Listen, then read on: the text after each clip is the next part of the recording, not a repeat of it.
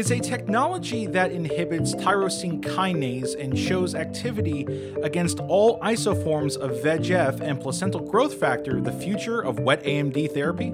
Data from the Davio study, which were shared at the 2021 Late Breaker session, could be of interest. I'm Greg Notstein here with Scott Krzywonos, and this is New Retina Radio's coverage of the 2021 AAO annual meeting late breaking paper session.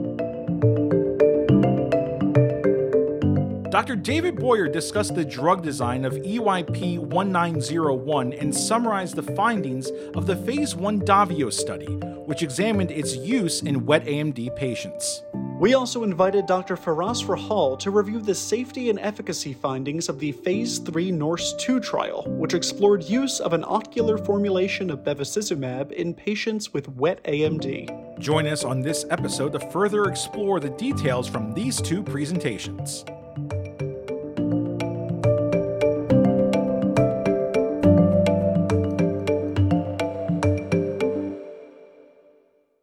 Retina has extensive experience with drugs that slowly elute steroids for patients with diabetic eye disease and uveitis, and the addition of the port delivery system into the armamentarium gives the option for long term low dose delivery to treat wet AMD, but it requires surgical implantation.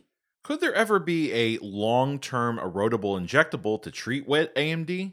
To find out, we invited Dr. David Boyer onto the program, who presented phase 1 data on EYP 1901 at this year's AAO late breaking session. Dr. Boyer is with Retina Vitreous Associates Medical Group in Southern California. Dr. Boyer, welcome to the show. Thank you very much for having me. Our audience may not be very familiar with EYP 1901. Can you give us a quick summary of the drug? Well, the drug is basically a TKI inhibitor. It's a vorolanib, which has um, the ability to block all forms of VEGF and, and placental growth factors. Um, it's been tried previously in a study, uh, X82, which where it was administered systemically. And there was definitely an efficacy signal in the study. However, because of liver toxicity, the study was stopped. There were, however, no ocular toxicities noted in these earlier studies. The combination EYP 1901 combines vorolanib with Durasert platform, which is an injectable sustained delivery technology that is bioerodible. The Durasert platform is basically used in other uh, areas. It's been used in the Retisert and the Vitrasert. It is, in those cases, non-bioerodible. And what happens is when you remove the polyamine outer form, it allows it, the drug itself to be bioerodible. So this goes away after uh, six, seven months. There's an initial burst of the drug and a constant uh, delivery over several months. The phase one Davio study looked at this agent in eyes with wet AMD. What can you tell us about who was involved? Well, Davio is a phase one open label dose escalation study. Um, it was enrolling 17 patients that were previously treated with AMD, the patients did not have to have fluid when they came in, but they had to show evidence of fluid previously. These patients were um, getting treatment every nine, uh, nine, injections per year, which comes out to about every six weeks um, prior to enrollment. So they were really VEGF addicts. They were treated once at the beginning and then were given rescue at the really at the investigator's uh, discretion it was suggested that 75 microns of new fluid or two lines of, of visual loss or new macular hemorrhage um, would precipitate a rescue. However, the patients can be rescued at any time if the uh, investigator felt it necessary. The primary endpoint in any phase one study is really safety. Um, and we looked at, I presented the six month data. We will go on to presenting the one year data, hopefully next year. But we also looked at secondary um, endpoints and best corrected vision, central subfield thickness were the secondary endpoints. The six months interim uh, results um, were presented and were very, very encouraging. Why don't you tell us about the interim safety results? Well, safety was impeccable. There were no um, SAEs, there were no vitreous floaters, endophthalmitis, or retinal detachment, no signs of vasculitis or any signs of inflammation at all. So as far as safety was concerned, th- this was um, an extremely safe drug with no signs of any ocular um, or systemic SAEs. A phase one study is not powered to examine efficacy, but it's still interesting to know if anything was observed. Did your team find a change in vision after EYP 1901 was administered? Well, you have to remember, you know, unlike, you know, the Ride Rise and all these other trials that we've looked at in the past where you take treatment naive patients, treat them, and you see a major improvement, this drug was administered to patients who had been receiving almost like VEGF addicts. Every you know six weeks, they've been receiving uh, anti-VEGF therapy. So the purpose of, of the treatment was to see if you could administer this drug and avoid the numerous injections that the patients were receiving in the previous year. So we didn't expect to see a big improvement in patients. We felt that they had probably improved to the point that they were not going to get a further improvement. But we were able to look at both the baseline visual acuity and the central subfield thickness, and they were both stable for all the doses of the um, drug administered. So, which is what we expected. This is was treated almost like a maintenance drug and reduced the number of injections tremendously. What's next for EYP 1901? Well, first of all, we want to look at the one year readout. This was a six month readout. But this platform of being biodegradable um, is extremely um, uh, exciting because we're now able to take patients who have had numerous treatments in the past and be able to stabilize them. Just think if we're able to administer this early in patients who are not VEGF addicts, we may have you know people that will require injections every six months or every seven months. Um, and so I, I, think we're very excited to do another study looking at patients earlier in the course of their treatment that have not been receiving multiple um, treatments to see if we can duplicate what we see with uh, anti-VEGF given on a monthly or every other month basis. That is some exciting potential. Thanks for being here today, Dr. Boyer. Thank you very much for having me. It's been a pleasure.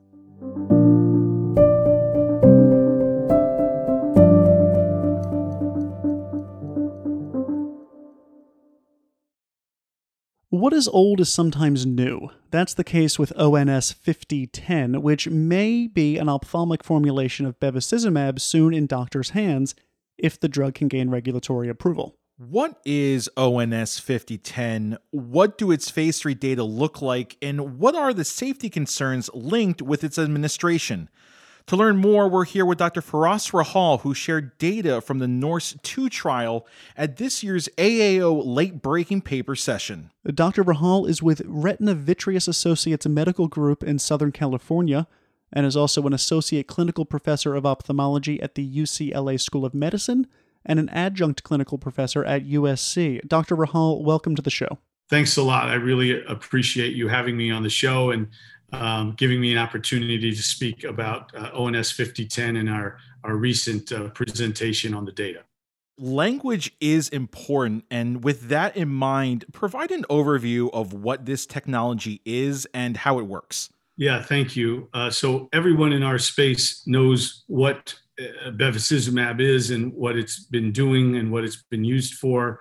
It's a, it's a stalwart in the treatment of many retinal diseases wet macular degeneration, diabetic retinopathy, and, and many others for the last 16 years. And what this technology is to answer specifically is an ophthalmic preparation of bevacizumab, uh, essentially the same drug as the Avastin we've been using before. Up until now, we use it in a compounded form, uh, created off label in a compounding pharmacy uh, from the IV preparation to be used in intraocular or intravitreal injections to be specific. And uh, now Outlook Therapeutics is developing this product as an ophthalmic preparation, which has a different standard for uh, purity and other things. There, there have been some problematic issues with the compounding in the past, and they're looking to license this with FDA approval for specific eye use for those same diseases. So the drug therapy itself is the same. It's essentially a different preparation, an ophthalmic preparation, and it's it's not a biosimilar. Uh, so for clarity, which uh, occasionally gets uh, misconstrued here, uh, it's it's just a, a, new ophthalmic preparation of bevacizumab. Let's move on to NORSE 2, which was a phase 3 pivotal study assessing ONS 5010 in wet AMD patients. Sure. So, this study, which is uh, what uh, we just presented, I myself did the presentation, but a whole lot of people did a lot of work to get that presentation together. Uh, that's what we presented at AAO Retina Subspecialty Day. And this is an efficacy and safety trial a phase three trial, which is the important kind of so-called pivotal step uh, every company or startup needs to get to to apply for FDA approval.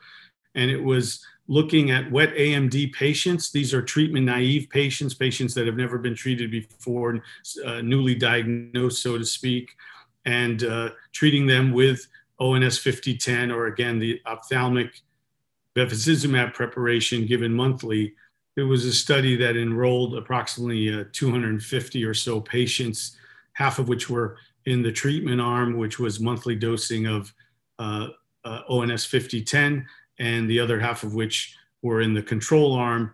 And uh, nearly 90% of patients across the board finished the trial to its completion. Can you tell me about the dosing regimens in the two arms? Sure. So, in the treatment arm with ONS 5010, it was monthly dosing uh, for out to 12 months.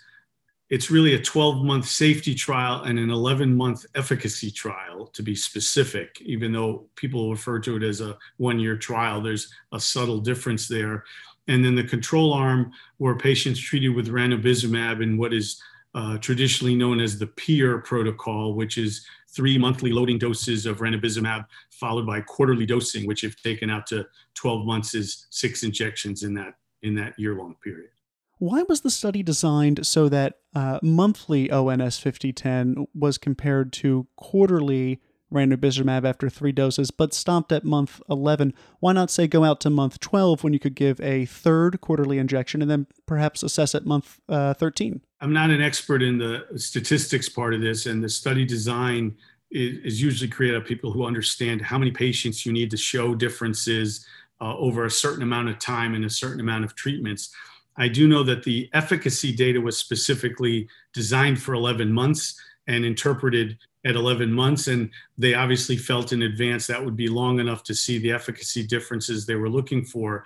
The, the discrepancy is really the other way around. The, the 12th injection in the one study arm was basically for safety because I think they needed to show that the, the safety data was measured out past or inclusive of the 12th injection. Very well. Let's move on to the month 11 results then. What did the research team find? So at, at the 11 month efficacy data showed uh, 41.7% of eyes treated with ONS 5010 achieved three lines or better vision gain. This is a commonly used uh, primary endpoint in retina studies, studies of wet AMD, diabetic retinopathy, et cetera, especially when looking at these drug regimens. It's become uh, commonly called three line gainers. And again, patients don't get as tied up with some of these uh, points as we do. They have some more basic questions, but three line gainers becomes a way we can look at results across other studies that use the same endpoints, which is an important thing to consider here uh, when looking at the study design and outcome. Uh, certainly, we, we fielded questions and know about some of the um, doubts about the control group that have come up and and and there are certainly reasonable questions but when you look at the data set of efficacy in the treatment arm uh, separating oneself for a minute from the control arm just to look at it uh, it compares very favorably with exactly the same outcome measures in historical anti-VEGF wet AMD trials that we believe strongly in. So uh, the, the data on the on the 15 letter or three line gainers was 41.7%, quite good. Additional data points were average vision gain at 11 months, and that was 11.2 letters or so, which is also quite good. That's greater than two lines. And what I find most important to patients is really what's my, my chances of being better, doctor? And this comes up every time you start people on therapy. And in that regard, uh, we were really almost blown away by how good the data was. I think the number was over 68% uh, one line gainers and over 56% two line gainers. And then, of course, the 41 and change three line gainers. So across the board, good visual improvement outcomes. Dr. Rahhal, give us a quick overview of the safety data. The safety data on the whole was quite good. The, the drug was safe, as were the you know the ranibizumab and the control group across both arms. The safety data was quite good, and uh, probably better to say uh, consistent with our our current and previous understanding of the safety outcomes in using these drugs uh, and intravitreal injections in, uh, in serial sequences like we do, we have a pretty good sense about what the complication risks are and what the complications themselves are specifically. And I, I think the data in this study was ex- exactly uh, consistent with that. But of note, I think uh, worth pointing out is that there was only one case of intraocular inflammation across all three NORSE studies. Uh, that's NORSE 1, 2, and 3. This is NORSE 2, but there have been the others. Uh, there's only been the one case, and it was quite mild, resolved with uh, just topical uh, steroid eye drop therapy, like we treat uh, intraocular inflammation commonly in the clinic. And this is, to me, notable because of the recent context of some very high efficacy drugs uh, for the vitreous for retinal diseases that turned out to have significant intraocular inflammation side effects that uh, took us a little by surprise. So that was a very important part of the safety observations for us in this study. What are the next steps for ONS 5010? This data set appears to be enough in the eyes of uh, the company and others. I, I mean, the FDA was involved in um, in the negotiations and discussions about the study design for this phase three trial. So I'm fairly certain the company is going to uh, proceed with filing for FDA approval in 2022, probably in the first quarter of 2022, and then um, take it from there through the regulatory pathway. And then, if if approved uh, through the commercialization pathway, and I might add, uh, for those of us who use a lot of uh, bevacizumab in our practices now using the compounded version, uh, it's very exciting to have a, a new, uh, potentially safer uh, version of that drug available for our patients in the near future. Dr. Hall, thank you so much for joining us here on New Retina Radio. Thank you uh, for having me and giving me a chance to talk a little bit about ONS 5010 and our phase three trial.